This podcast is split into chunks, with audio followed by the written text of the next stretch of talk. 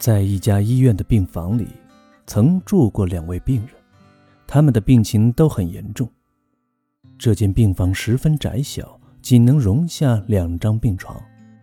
病房有一扇门和一个窗户，门通向走廊，通过窗户可以看到外界。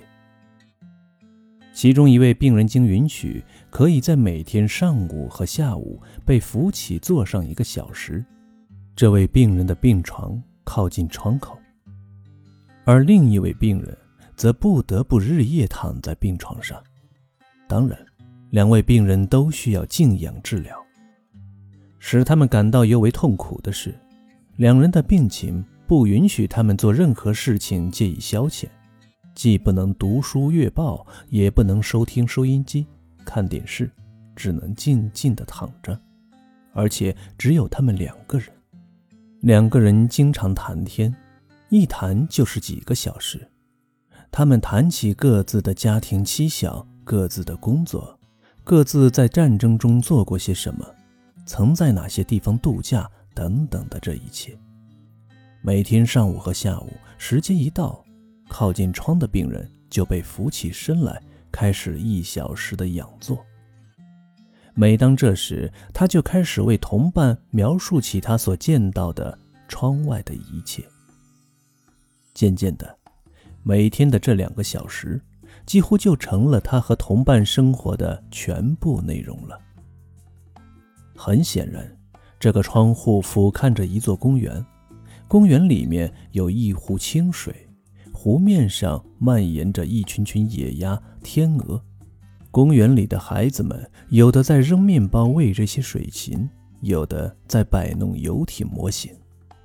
一对对年轻的情侣手挽着手在树林里散步。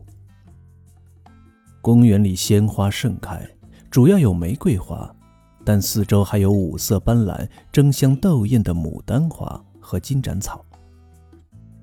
在公园那一端有一块网球场，有时那儿进行的比赛确实精彩，不时也有几场板球赛。虽然球艺够不上正式决赛的水平，但有的看总比没有强。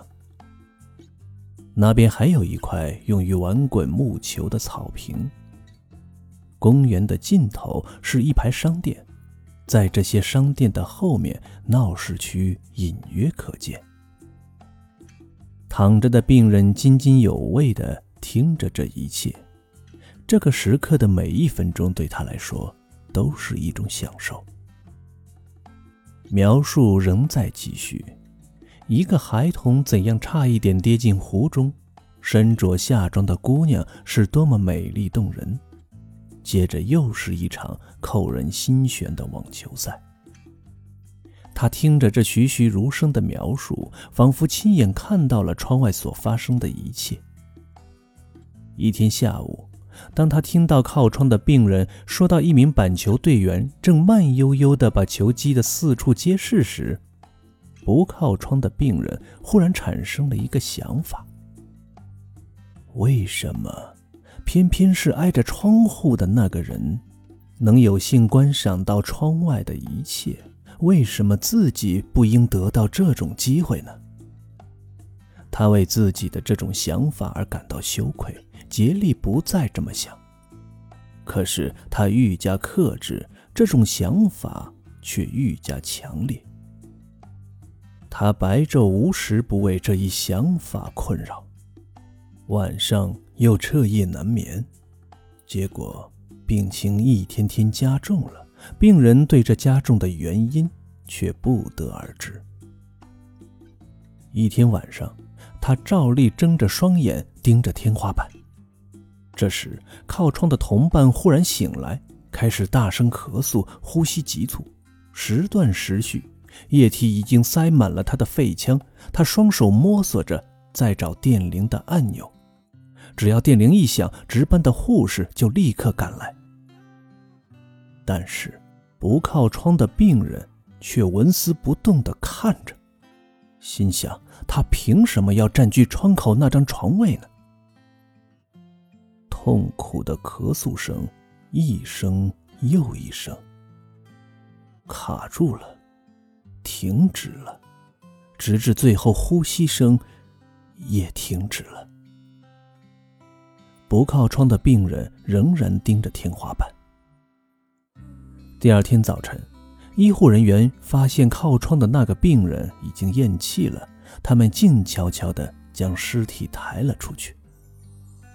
稍过几天，似乎这时开口已经正当得体，剩下的这位病人立刻提出，能否让他挪到窗口的那张床上去。医护人员把他抬了过去。将他舒舒服服地安顿在那张病床上，接着他们离开了病房，剩下他一个人静静地躺在那里。医生刚一离开，这位病人就十分痛苦地挣扎着，用一只胳膊支起了身子，口中气喘吁吁。他抬头朝窗口望去，他看到的只是光秃秃的一堵墙。